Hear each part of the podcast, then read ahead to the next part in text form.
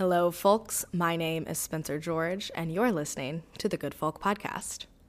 Today, I am thrilled to introduce you to writer and poet KB Brookins for a conversation about climate, grief, Texas, the South, the radical power of reimagining, and the role that we can play as artists in envisioning that future. KB Brookins is a black, queer, and trans writer, cultural worker, and artist from Texas. Their work is featured in Poets.org, HuffPost, Poetry Magazine, Teen Vogue, RichesArt Gallery, American Poetry Review, Oxford American, Electric Literature, Okayplayer, and many other places. Their chapbook, How to Identify Yourself with a Wound, won the Saguaro Poetry Prize and was named an American Library Association Stonewall Honor Book in Literature. KB's debut full length poetry collection, Freedom House, just released, has been recommended by Vogue, Autostraddle, Ms. Magazine, and many others. Currently, KB is a National Endowments of the Arts Fellow, MFA candidate at the University of Texas at Austin, poet in residence at Civil Rights Corps, and at work on their debut installation art project, Freedom House, and exhibition. They have earned fellowships from PEN America, Lambda Literary, and The Watering Hole, among others. KB's poem Good Grief won the Academy of American Poets 2022 Treehouse Climate Action Poem Prize. Their debut memoir, Pretty, releases in 2024. KB's background in nonprofit management, student affairs, and K 12 teaching informs their cultural work. In a span of five years, they founded and led two nonprofits with friends and community members to advance LGBTQIA justice and nurture and amplify marginalized artists in Central Texas. For two years, KB was the program coordinator of the Gender and Sexuality Center at UT Austin, where they founded the Black, Queer, and Trans Collective and co led the president's LGBTQIA committee. In the realm of artivism, KB served as project lead for the Winter Storm Project, curated Do You Want a Revolution, Austin, Texas artist on the carceral state, and Watchdog, a zine about community surveillance and policing.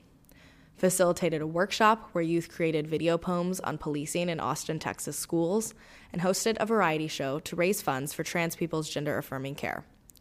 Currently, their passion lies in public speaking, workshop facilitation, consulting businesses, organizations, and individuals in their areas of interest, and projects that merge art and sociopolitical movement work.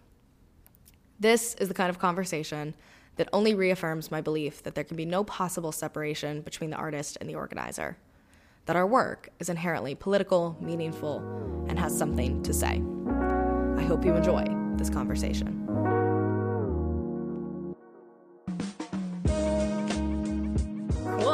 Well, KB, I'm so excited to get to chat with you. And even though I've delayed this a few times, I'm glad we get to be here and have this conversation. I would love to start. I know you're in Texas. And I think Texas is a really interesting place in kind of the larger context of Southern studies. Some people consider it part of the South, some people do not. It's kind of this borderland for like South and Southwest.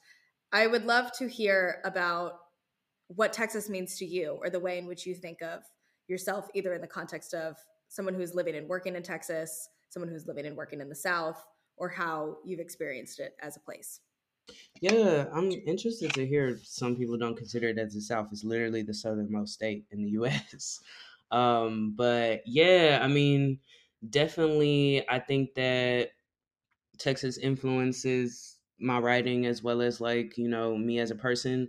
I'm a very place based writer. So, like, when I do talk about make a setting for a poem or any kind of piece of writing that I do, it's often Texas because it's the only place I've ever lived. Um, I grew up in Fort Worth, Texas. I lived in Austin, Texas for about five years. I had a super short stint in San Marcos, Texas. Um, so North Texas and Central Texas are like most of you know what I know, and it contains people and things that I love. Um, and the people that I've come to love because Texas, especially like going to uh, state schools, end up being like people from other parts of Texas. So, you know, I got loved ones from RGV, loved ones from Houston, Dallas, San Antonio. You know, it's just a place that I think is often misunderstood in the larger kind of like literary community as well as like the US, you know. Um, I think that people associate Texas often with like who represents us at the state level, but I'm like, um, in what place can you say like the governor accurately like uh, represents the sentiments of the state? That's just like not the case in most places in America because of like how fraught our democracy is currently.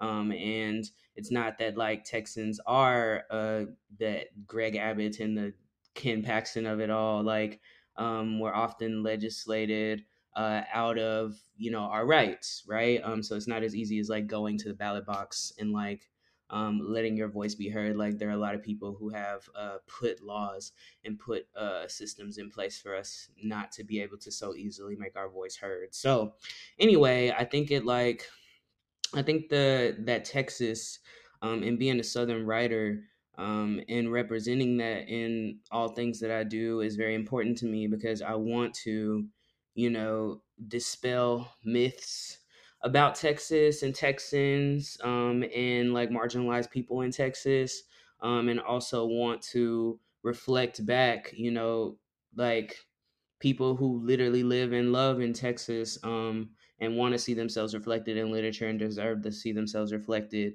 in literature um, and just like public space. Um, there's currently like a slew of uh, anti-transness kind of happening in every state in the U.S., um, including Texas. And I think it's important to me that this, you know, trans AF, Black AF, uh, Texan AF book comes out right now, and I put my best foot forward to get it in front of as many people as possible because you know there's a lot of like misinformation out there right now about like who trans people are um, everyone is interested in transness but don't nobody like actually you know know what they're talking about a lot of the time um, so i'm like speaking from personal experience speaking from you know what i like have come to know um, through research and through life um, about this place that I talk about and about this experience um, that I talk about. And of course, the trans experience is not a monolith, but like giving people a glimpse into that um, so that they can access more empathy um, and so that they can get to a place of better understanding um, of transness and what it means to be a Texan, I think is uh, necessary for me as a writer. I agree just so deeply with everything you've said. And um, as kind of a queer Southern writer as well, I spend so much time thinking about concepts of metronormativity and the ways in which myth making contributes to our understanding of a place, right? And that so many of the myths we tell about the South are that you can't be queer or trans here because all the stories you get are often about leaving.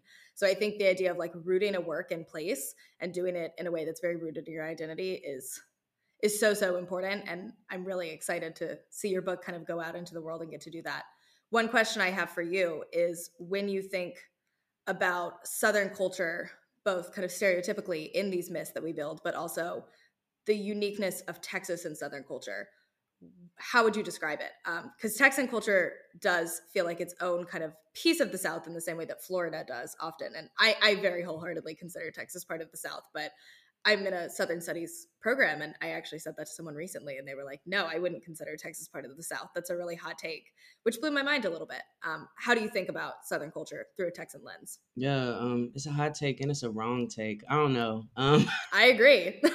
I like I don't, I don't get that at all. Um, because like you know, from a historical U.S. history standpoint, um, Texas has always been considered a part of the South. Um, and Texas used to be a part of Mexico um, which is in like the southernmost uh, or one of the southernmost parts of like the Americas, right? Um, and then you also have, I mean, yeah, Texan culture is its kind of like own bag in the sense that like, yes, um, we're a very diverse state. Um, we're one of uh, not very many states at this point that have like a majority, like I wouldn't say minority, majority majority marginalized population. Um, and I think that Texan culture feels like very enmeshed in like the culture of just like multiple different um, kind of racial backgrounds. Um, I like that about Texas. I like that Texas is a place in which um, like you know food is like so i mean it's part of everyone's culture but like tex-mex literally is just like its own cuisine right um, and then you have like the art of barbecue which i feel like texas has really mastered um, and then you also have like Texan slang. Like it's just so much like enmeshed in Texas that is unique to Texas that I mean like when I like go other places, sometimes I don't even realize like in talking to other people and and and going to a restaurant in New York and being like, "Hey, can I have a sweet tea?" and that being like just weird, right? Um, or like saying y'all all the time. People love to say like when I'm out and about in some places, it's like I've never heard someone say y'all so much, and I'm like, I guess it's like a compact kind of language in comparison to some other places. And then the soda versus pop discourse, I've I've never said pop in my life. Um, I've always like called soda soda, right? Um, and I don't know. I I find it endearing. I find it um something that like tethers me to um Texas, like the things that I know that are unique about it, um, and the things that I feel like Texas has um, that a lot of other places like don't have because of the ways in which we've had to find a way or make a way out of no ways. Like for example, um, in Austin where I live, uh, there's a lot of just interesting like queer like nightlife stuff. Like you could go to you know a gay bar and like have a comedian on the same lineup as drag performers who are on the same lineup as poets who are on the same lineup as like musicians. And that's just like regular because we kind of like speak to each other and we have this kind of like shared understanding of like we want to create queer space and we're not trying to like segment that off by like what type of art you do, right? Um and also there's like a like I don't know, there's a a, a level of like like ingenuity maybe is the word that like I don't see sometimes mirrored in other places where it's just like all right we got $50 and we got a dream right we're gonna make this event series happen we're going to make like the community space work because it's like we can't rely on the government necessarily to like fund queer spaces right like we're not holding our breath for like some lgbt center to be like our savior or our safe space we're going to create said safe space out in public spaces. Find those allies that uh, have businesses um, where we can have space. Um, create digital spaces. Um, I think that I've been a part of a like little Facebook group for like years where it's like if I uh, want to talk to a trans person about medical care, um, I can go and on that little Facebook group and talk to someone. Like we find ways to get shit done. I think in a way that I don't necessarily like see uh, always mirrored in other spaces that have like the access and the uh, governmental level support. Um, and I'm not saying that's like a good thing necessarily. Like we deserve to have more resources than we currently have. Um, but I think it it makes for some of the most dynamic and creative like organizing that I've seen before. Um, and like the arts level I think is just like beyond. It's the reason why, you know, RuPaul's Drag Race has had so many Texas queens, right? It's the reason why when people want to eat good, they like come to Texas, right?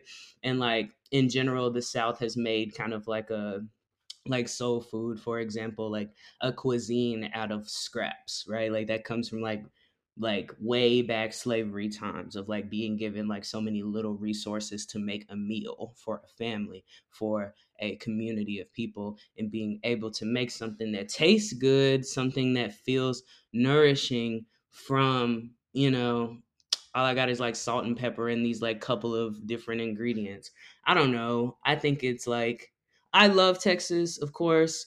I think it's my little you know piece of the south that feels familiar to me um, I think that just like I wish that places that didn't know Texas got to know people in Texas a bit more and spent more time in Texas um, so they could see some of the things that I see. And I don't think like when you Google Texas nightlife or something like the things that I'm talking about will pop up. But it's like once you know, you know, and once you know, it's like beautiful, right?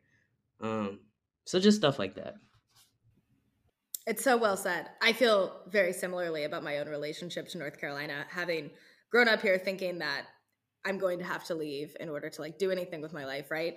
And then realizing that activist spaces are really different in other places and there's something in the south that is really special and important that it shouldn't have to fall on activists and organizers to do it all themselves but oftentimes it's like you said that ingenuity and that peace and that community that comes out of it is really special in a way that i find difficult to articulate so i'm glad that you were able to put it into words.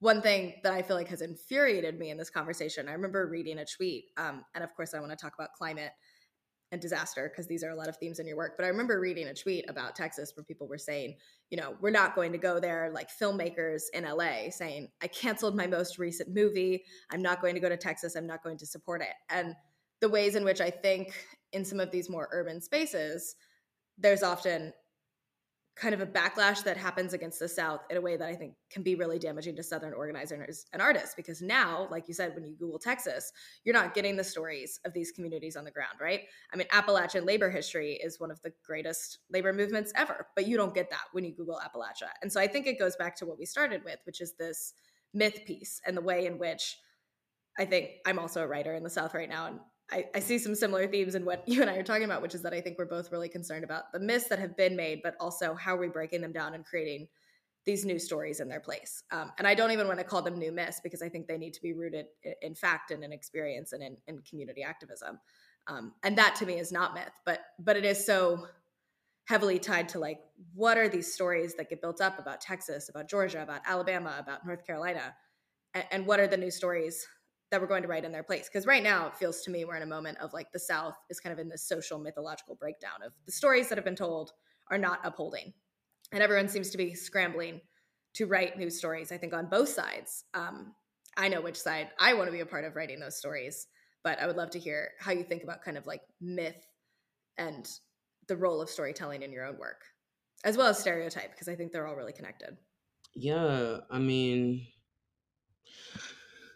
I think I'm my best, you know, poet, writer self when I'm able to like interrogate and turn myths on its head. So like I think a lot of this book, Freedom House, is me looking at things that we've normalized and like I don't know, being like, you guys, this is like not normal. It's not normal that we have like, I don't know, militias in almost every city that have guns that will that will show up to your door if you say, you know, hey, my car got broken into. That's abnormal, you know, to have like literally militarized police in like every city, right?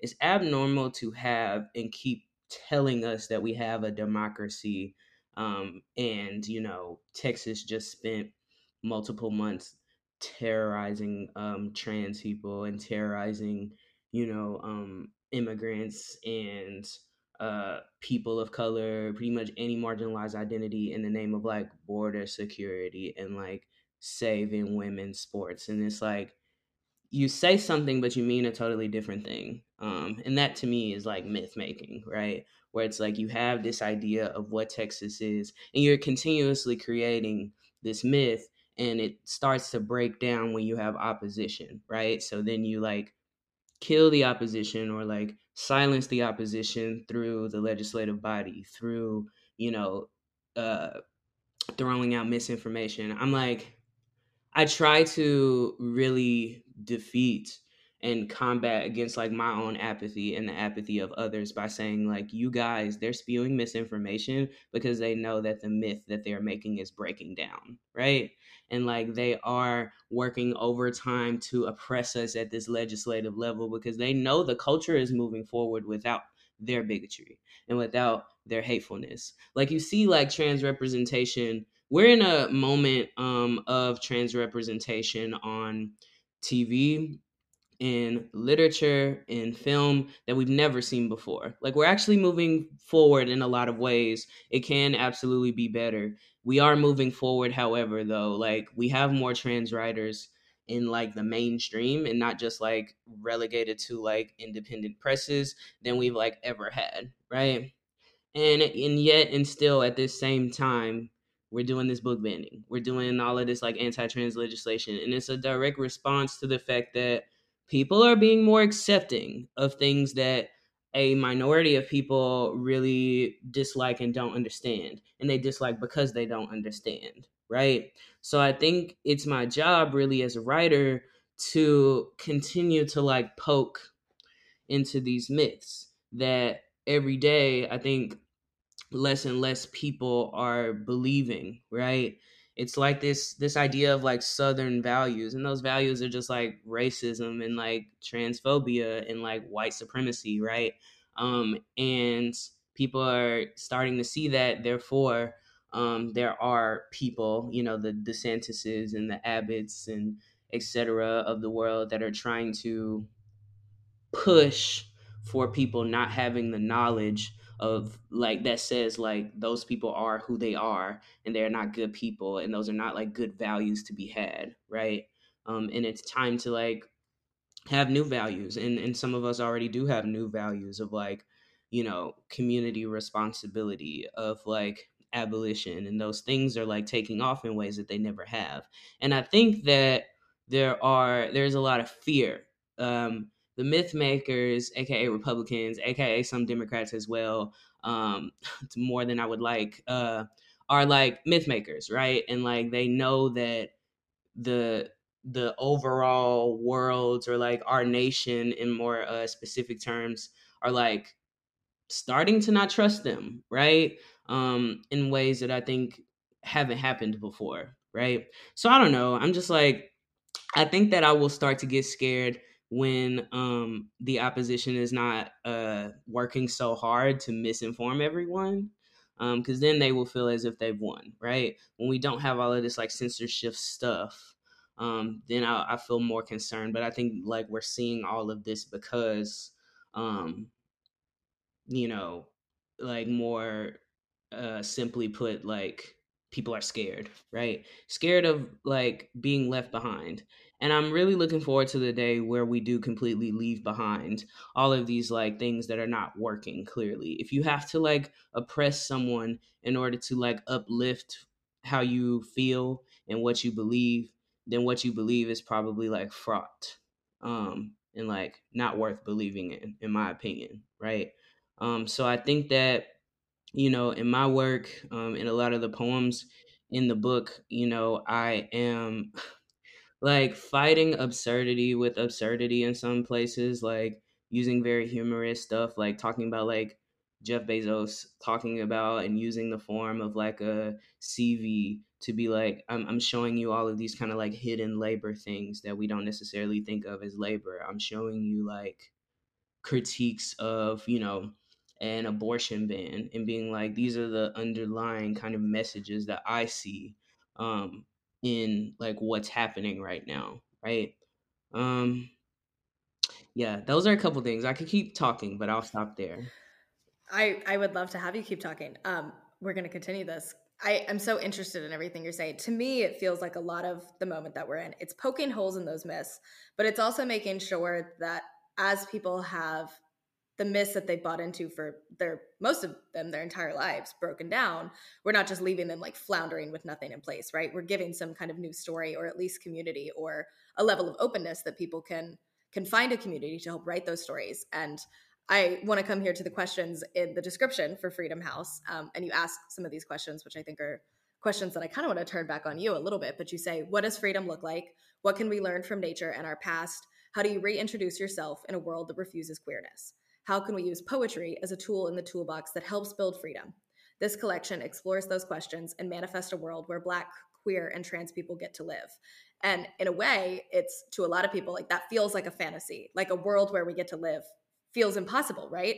And so it's it's challenging that myth while also rewriting the story. A lot of my own work is rooted in um, kind of reclaiming Southern Gothic narratives and using that as a space where we can say exactly as you were saying before, making strange what we've accepted as normal because actually so many of these things are not normal and doing it in this realm in this world where in kind of the southern gothic lens what is normal is often seen as strange um, and kind of flipping that on its head to use to use myth in a really radical way and to help achieve that kind of freedom by saying, actually, this is possible. And by writing it into place, we're going to at least move towards that possibility, which I think is, you know, as a fellow writer, that in my mind is what makes writing so powerful and important and, and also really radical. And especially in a moment, the kind of cultural moment that we're in, it also makes writing inherently political because you're imagining something that you've been told doesn't exist.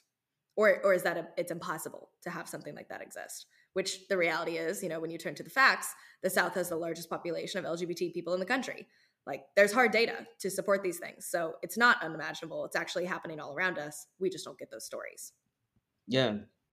Absolutely. Yes to everything that you're saying. You know, I think that with this book I'm just I'm asking a lot of questions because I want more of us to feel like even if there is a lot of forces that are trying to force us not to ask questions to just like go along with how things are we do we still have the the like freedom right now at least to ask questions right and we should and i um often say like on the page you know and in writing i can be free in ways that i can't always be free like in just like everyday life. Um so why not use that writing as a tool to question? Because unfortunately when you question on things like twitter all right someone's gonna be knocking at your door the next day right?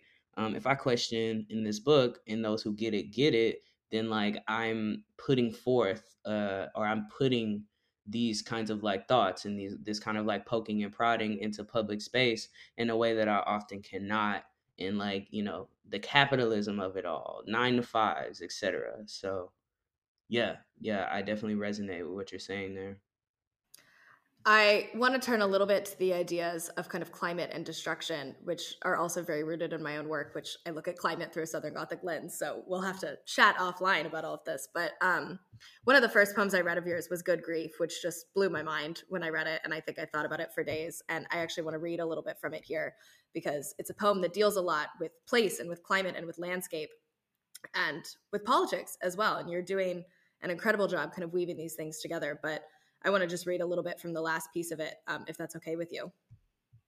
Cool. So it says A news report said that it's safe to go back to work. And I listen, because what else can you do in six inches of white?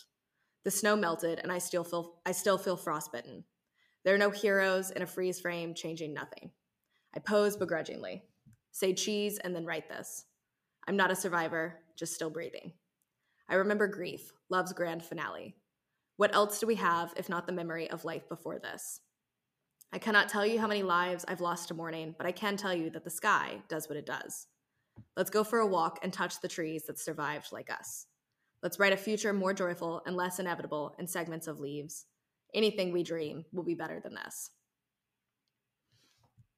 I I just think it's like one of the most beautiful things I've read in a really long time and it it really this poem really stuck with me in the idea that destruction can often lead to regeneration and beauty in ways that are as painful as they are hopeful and creating possibility out of things where we didn't think they were there. Um, it also is a poem that is so deeply connected to climate and to climate change and the role that is playing in the South right now. My own work is investigating coastal climate change. Um, I grew up in between the coast of North and South Carolina and thinking about the fact that when we talk about climate change, we make it so anthropocentric, right? We make it about us. But like you said, the trees are still going to be there. And there's wisdom in these things if we're willing to listen, both listening to each other, but also listening to the world around us and finding some kind of common ground in the space. I would love to turn a little bit with this conversation to the idea we've been talking about myth so much of that is also about breakdown and about destruction, um, but also about these kinds of possibilities of regeneration or at least of a move towards a hopeful future and the role that art can play within that. And I kind of want to leave that open ended for you to touch in, whether it's on this poem and telling us more um, with kind of climate and the climate crisis, destruction. I want to touch on all of those things, but I'll let you kind of think about where you might want to start. Yeah, yeah. Well, I can start with that poem in particular. It's so interesting. That's one of my, you know, more popular poems now because it was in the Academy of American Poets and won a, a prize with them, um, the Treehouse Climate Action Prize. I did not consider myself like an eco poet by any means um, before that poem. Um, I feel like, you know, growing up, I could say like, oh, I had this, you know, great relationship with the with the land, but I'm like, that's not actually true. Um, I think that I was working class, right? Um, grew up in a working class background and black, and I don't think that it was necessarily promoted for us to have like a relationship with our environment. Um, I think my parents found ways for us, um, for me to do that. Um, by you know picking pecans with them during like every season um of the year and you know having outside time and them really like wanting me to have outside time but like i don't know i didn't really feel like tethered to a place environmental wise until i like moved to austin and my now fiance um is like a you know environmental gay you know, it's funny how people like find you, right? So like I one of the activities that I do to connect with her better is just like go on walks in our local neighborhood.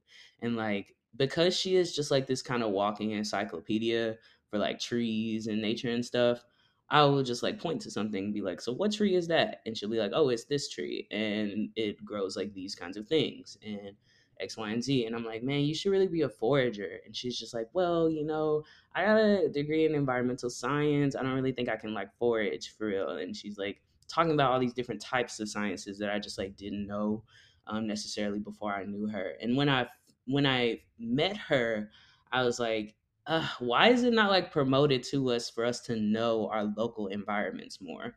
Um, like knowing what trees exist around us, what what uh, food naturally grows around us, and like the the way that we interact with food is so like I think devastating to the climate. Um, and like all of the transporting that we do that we don't necessarily have to do. Um, I I I follow this account on TikTok called like the Black Forager, and it's interesting to me. I love them.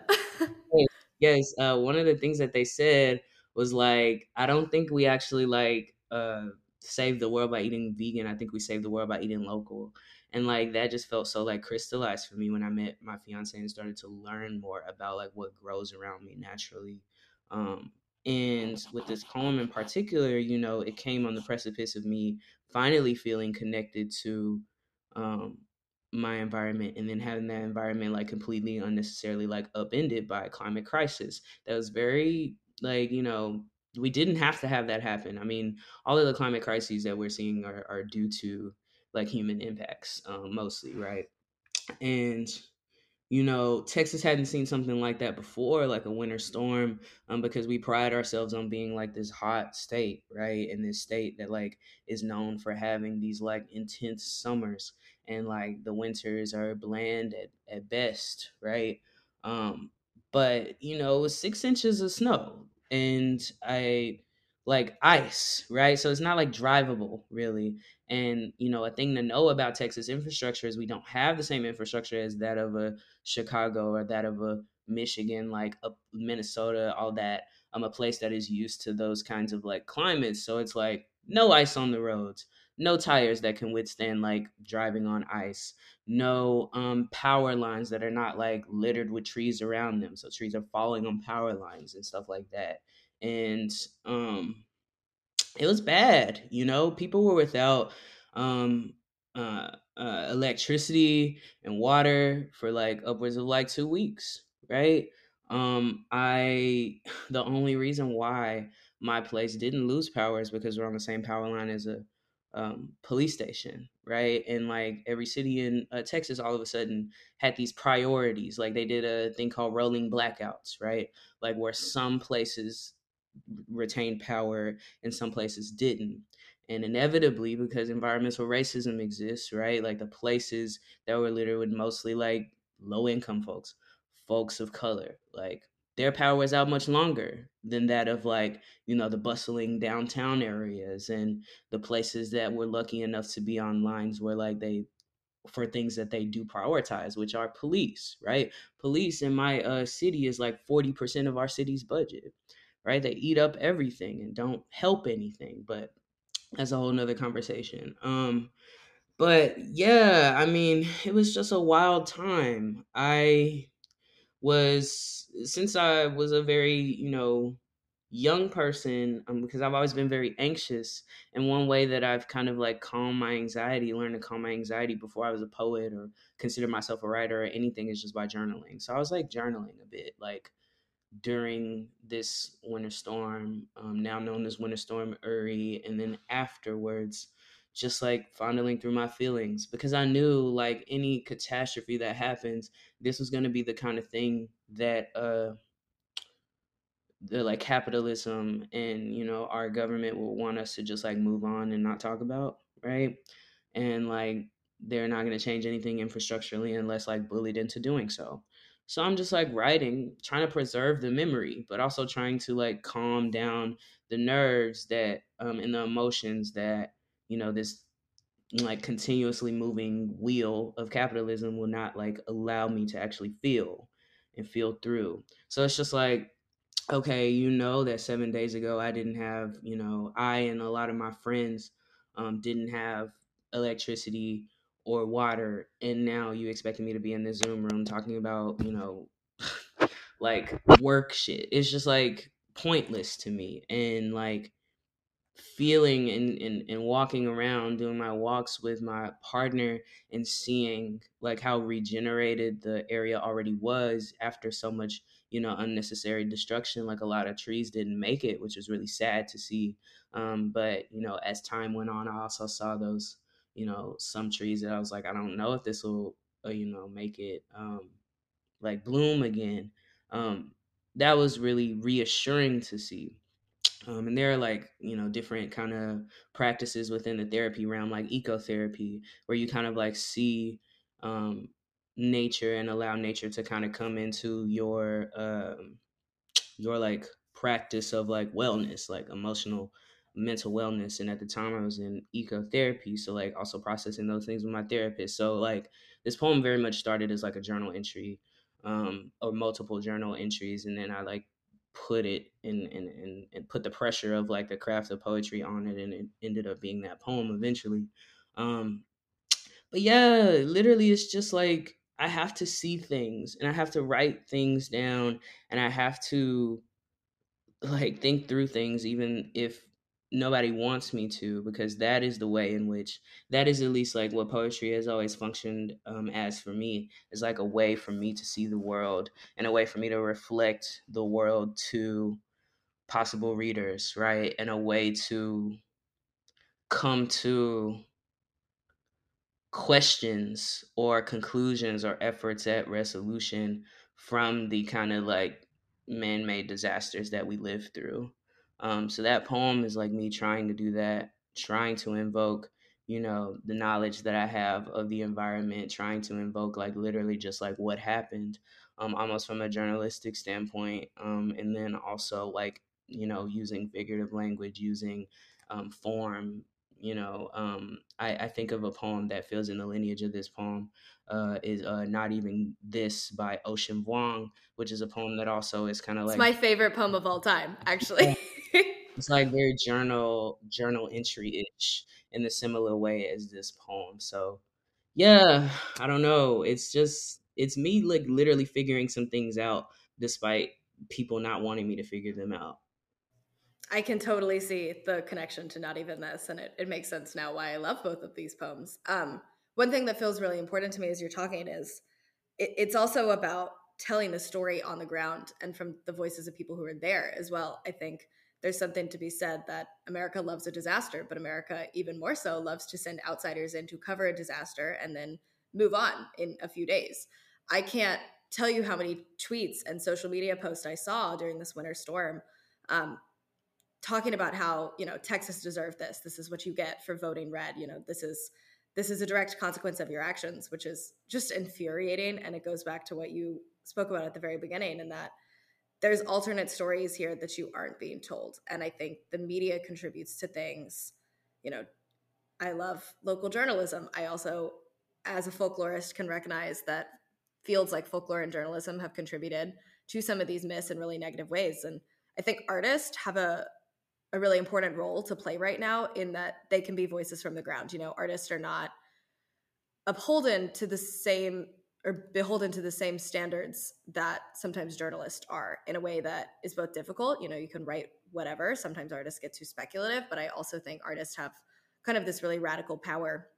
I want to talk a little bit in your work. I know you do some things with Afrofuturism um, and thinking about the ways in which things like science fiction um, or even just fiction in general can offer these pathways for reimagining. At the very end of this poem, I have to pull it back up now you're talking a little bit about anything we dream being better than this. And I am interested in the role that genre plays in your work. I know you're largely a poet um, and you've done a lot of prose work as well. But how do you think about concepts like Afrofuturism or science fiction in that element of belief and reimagining?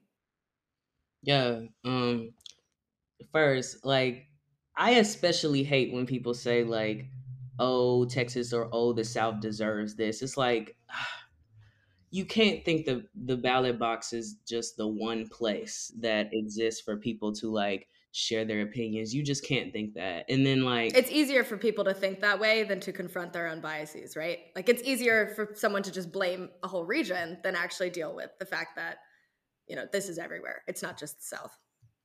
Yeah, and no place is like 100% red. Like do my undocumented friends deserve that?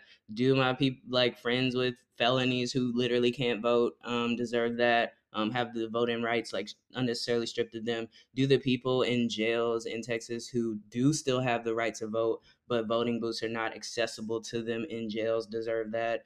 Do literally the four biggest cities in Texas, which are all blue, deserve that? Right?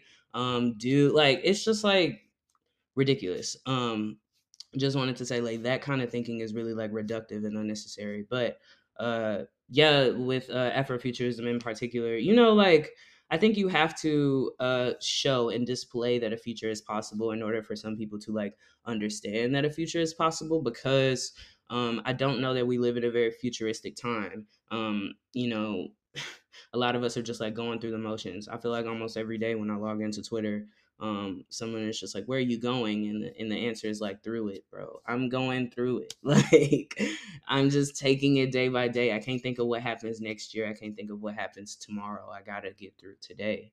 Um, and that's very understandable.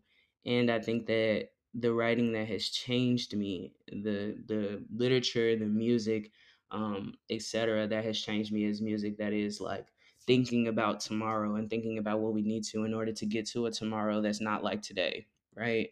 Um, and the first poem in in Freedom House is Black Life Circa 2029, which I wrote in 2019. And I'm like, in 10 years, what would be like the best situation that black folks could be in that is not today? And when you write that, all of a sudden it feels like just that much more possible. I think about a poem by uh, Franny Choi called "The Museum of Human History."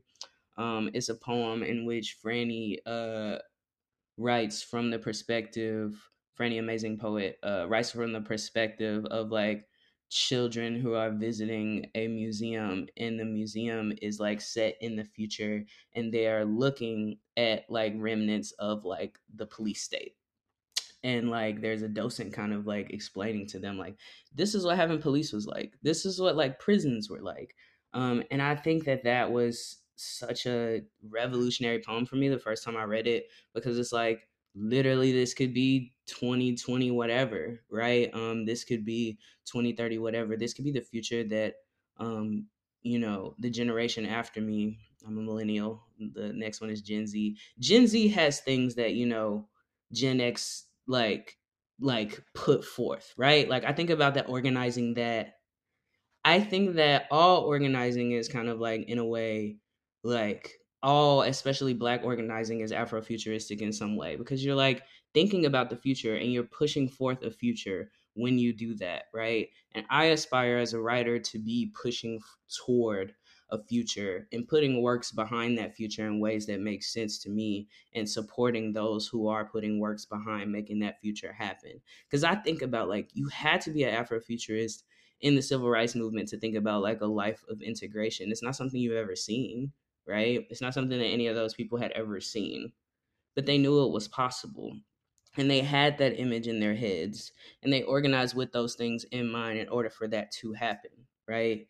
Um, when you know we see folks on uh, picket lines, you know the uh, WGA is having a strike right now um, for in order to ensure that these you know large studios don't continue to like gobble up all this money and not give it to any of their writers. It's like you have to see the foresight of like this is possible therefore i'm forcing it to happen right in order for those things in order to like in order for those things to come to pass you have to have the idea that it can happen um so throughout this book, you know, in multiple ways, I'm trying to say like we have to start thinking about what's possible in order to get out of like what is. What is does not have to be how it always is. Um, and there are lots of forces that want us to think this is how it always is. It's like, you know, ICE didn't exist before 2003, right? Every city didn't used to have police. Um, you know, uh, police didn't always have like 40% of a city's budget Um, there was a time before these things were the way that they were. There was a time before school shootings. Literally, I've lived in a time before school shootings. So we know that it doesn't always have to be this way. Um, so continuing to say, continuing to put forth um, the fact that there a future is possible and i can see that future so clearly i think is like necessary to keep people out of that apathy it's so easy to be in apathy but i think it's necessary that those of us who are not just going through the motions every day um continue to keep that hope alive i love that it's just like to me what we were talking about earlier in that it's empathy is difficult, right? It's much easier to just go around and kind of be jaded and be an asshole and say, yeah, we're going to blame the South, right? We're going to say that all the problems are due to this region. I think it also does a disservice to the amount of people who have long been working in the South as activists and as organizers and who often thanklessly have been putting this work out only to still be in this moment where nobody even wants to recognize that it's happening. And art can be a tool into that. I think another huge piece of it um, and this is something we talk about a lot on this podcast is community right like you need to be able to build those communities of people who also believe that this future is possible because it starts with one person but i think it's really difficult especially in this region in this moment to be trying to build those futures on your own and I read your most recent newsletter this morning, and I just love what you were talking about of community and lurking and the idea of being a lurker on the internet. Um, do you want to elaborate a little bit more? Tell us more about that. I don't want to spoil the newsletter because we'll link to it. But I, it. I was something I felt like I really needed to read right now, and I loved your approach to building community. Yeah, I mean. I don't know. All I do on my newsletter is just like blab about things that I'm thinking. So I'm glad that you know you read that's what we do here too, you know. Every good newsletter. I'm glad you read that in jest because I'm like I I hate actually like entering a literary room and being the only black trans person there. Um, I don't like that. I, I get nothing from that. Um, so it's also a space in which you know that newsletter is space in which I try to like put my best foot forward to be like I'm here and I want you to be here too. So like I'm gonna share what's worked for me in hopes that you take away like what's useful and like make it into your own, right? I think I the thing I love about literature is that there is no pressure to make something like a hundred percent new. All we're doing is ripping off of each other, but like making, you know, that thing that Audre Lorde did, you know, way back when, like my own KB esque thing, right? Um, and I don't know. I all I do is lurk. You know, I think that I wouldn't have social media if I wasn't a lurker and if I didn't have to like promote myself all all the time because we live in a society. But um I think it just means like like in that newsletter, uh in that particular section I'm talking about like going to indie bookstores in your town and like literally just like being curious, staying curious I think makes for a good writer and also a good like uh I don't want to use literary citizen that feels so whack, but like making for a good like literary community member, literary kith, you know? Um because we all got to be I think we got we all got to stay curious about each other so we don't get like to be jaded and individualistic, you know, assholes because I, I don't want to live in a world where we're not like reading each other's books um, where we're not going to each other's open mics where i'm not just like sitting at an open mic where i don't know anybody and just like listening to see what i can learn from others um, on a craft level and on a person level. Um, I, I tell the story sometimes of like i don't know that i like knew a lot about like like the free Palestine movement until I like, you know, saw some poems by George Abraham, right? And like saw some poems by some other Palestinian writers like talking about that shit. And I'm like, hell yeah, free Palestine too. The fuck? Like that's fucked up, right? Um and I think that I like that art gives you that opportunity to like just cuz you were, you know, you got up out of the bed and went to that open mic and and went to that like poetry slam or whatever um and you like or you open that book right um you are curious enough to now like learn something that you can teach other people um and that you i'm always trying to as a writer like pay it forward as much as i possibly can i mean like if you're trying to like just read my somewhat monthly um, blabbings on, definitely check out my newsletter. It's a little Substack. It's free. I don't charge people for it. Um, but yeah, it's such a challenge to the commonly held perception of art and especially of writers, which is that we're all just sitting around individually, like with our notebooks and you know, community. I think of all the art forms, and I'm saying this as a writer, writing often does feel the most inherently isolationist um, and the most difficult to kind of overcome that with. And I think so much about what does art and writing specifically made in community look like and how you can transition that piece of being a lurker. I felt like I spent years like lurking on the internet or lurking in kind of bookstores or cafes or open mics and it took me a long time to figure out how to even translate that into okay i'm going to go from now being a lurker to being an active part of this community right and i do think that's a challenge with it of you have to show up in the world and you have to be curious and be there but you also have to be willing to like be seen by the world and to be a part of it as much like we were talking in a recent podcast the difference between openness and vulnerability right? Like it's one thing to be open and to put yourself in these situations. It's an entirely different thing to be vulnerable right? To be the one to go up behind the open mic to publish your work on the internet to open yourself up for recognition and kind of mutual respect in these connections as much as critique and challenge. I also think that's what makes us better artists and that's what makes these communities so important. And it wasn't until I like clicked that piece in my brain and started doing projects like this and just reaching out to people that I feel like things shifted. It it also feels really important to me in a moment where we are in the South with Southern artists who are, you know, a lot of us are getting kind of thrown at just things thrown at us left and right. Um, in a way that, you know, you're dealing with stereotypes from people outside the other region or in other regions, but you're also dealing with you know, a lot of artists, I think we're going to start seeing a lot of political friction. We're going to start seeing tensions of artists speaking out. I mean, look at what's happening with the book bannings. Community is so important, but how do you get from that piece of I'm participating in this to I am an active part of it and I'm contributing to the community? Because when you're growing up, and this is this is how I feel about it. But when you're growing up thinking I want to be an artist, you don't really see stories of artists depending on each other and artists needing each other. It's like this great individual genius and so I love the way that you describe it of like I have to pay it forward, right? I've got to show up for my community and I have to give I really strongly believe that community is just as much about what you give to it as much as what you gain from it. And and you can't call it community if you're just going to a space and taking things. Yeah. Absolutely. I mean like I consider myself like an introvert's introvert. Like I just really am not that person that's gonna be chatting it up with the barista while I'm getting like, you know, my tea at the local like coffee shop. Like I'm I'm usually not that person, but like if I was to be a writer, right? Like I had to just tell myself like no one will read your stuff if you don't allow people to know you, right? Um and you allowing people to know you means going up to that person who you think did good at the open mic and being like, I liked your poem.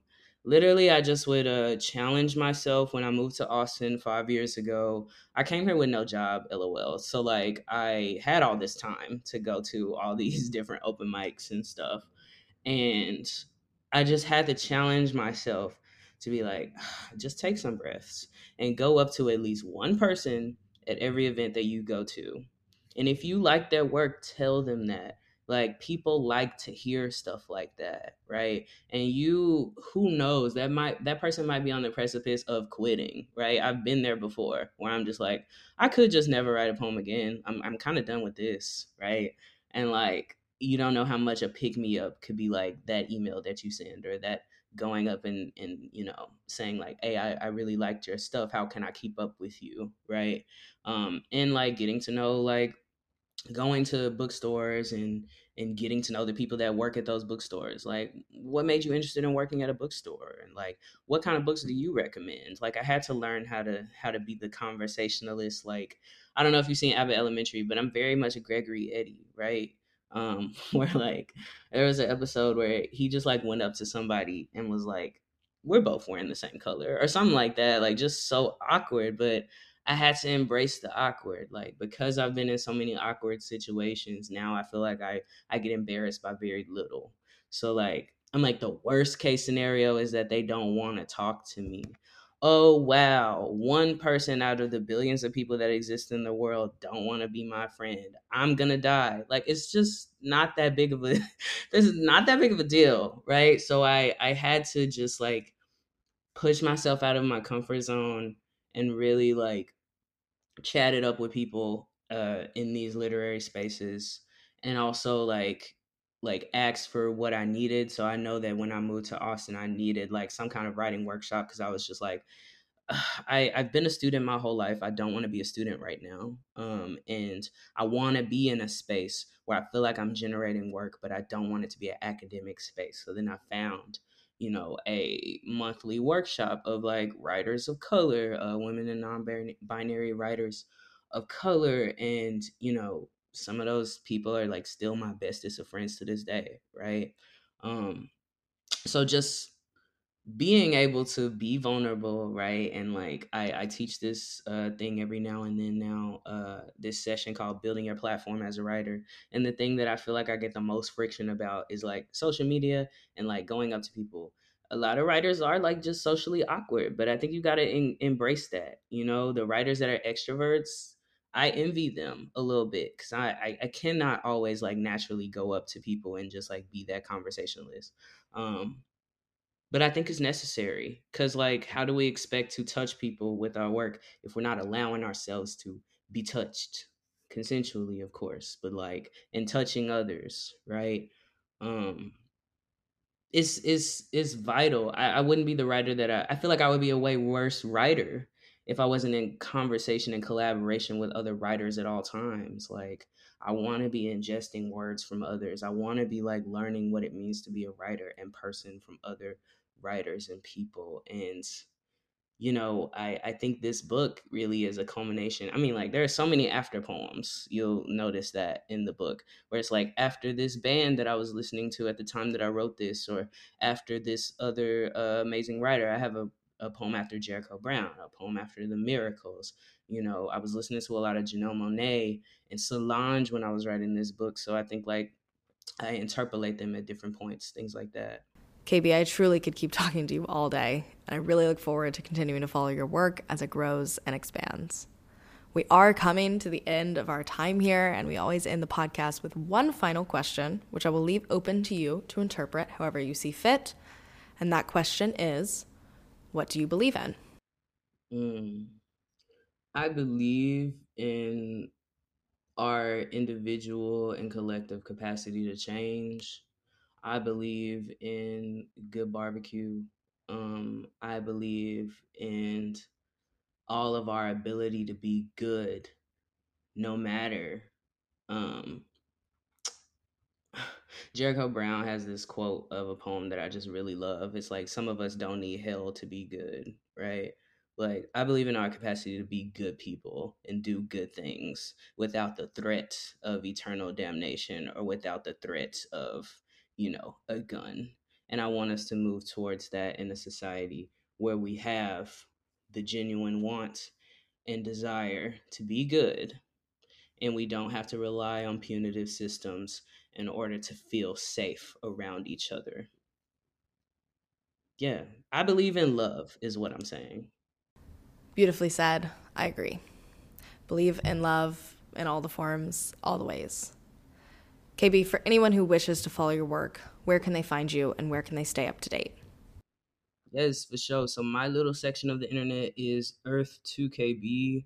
That is E A R T H T O K B. That's me on Twitter, Instagram, TikTok. That's my website, earthtokb.com. That's my Substack, which is my newsletter, earthtokb.substack.com. The brand is strong. So look me up on literally anything. Buy Freedom House anywhere you get books. I would prefer that you support your local independent bookstore and buy it there. Um, but if you'd like to buy it online, I suggest bookshop.org or deepvellum.org, where they do have a 20% off code. And the code is, you guessed it, read more. Um, so you could get it for cheaper than the retail price if you buy it directly from the publisher, which is Deep Vellum. Um, it comes out officially on June 6th, um, but you can buy it right now anywhere you get books. Thank you so much for being here and for having this conversation with us. It is a joy and a pleasure to talk to you, and I so look forward to continuing to follow your work. To all of our listeners, wherever you are in the world, have a good day, good night, be good, stay good.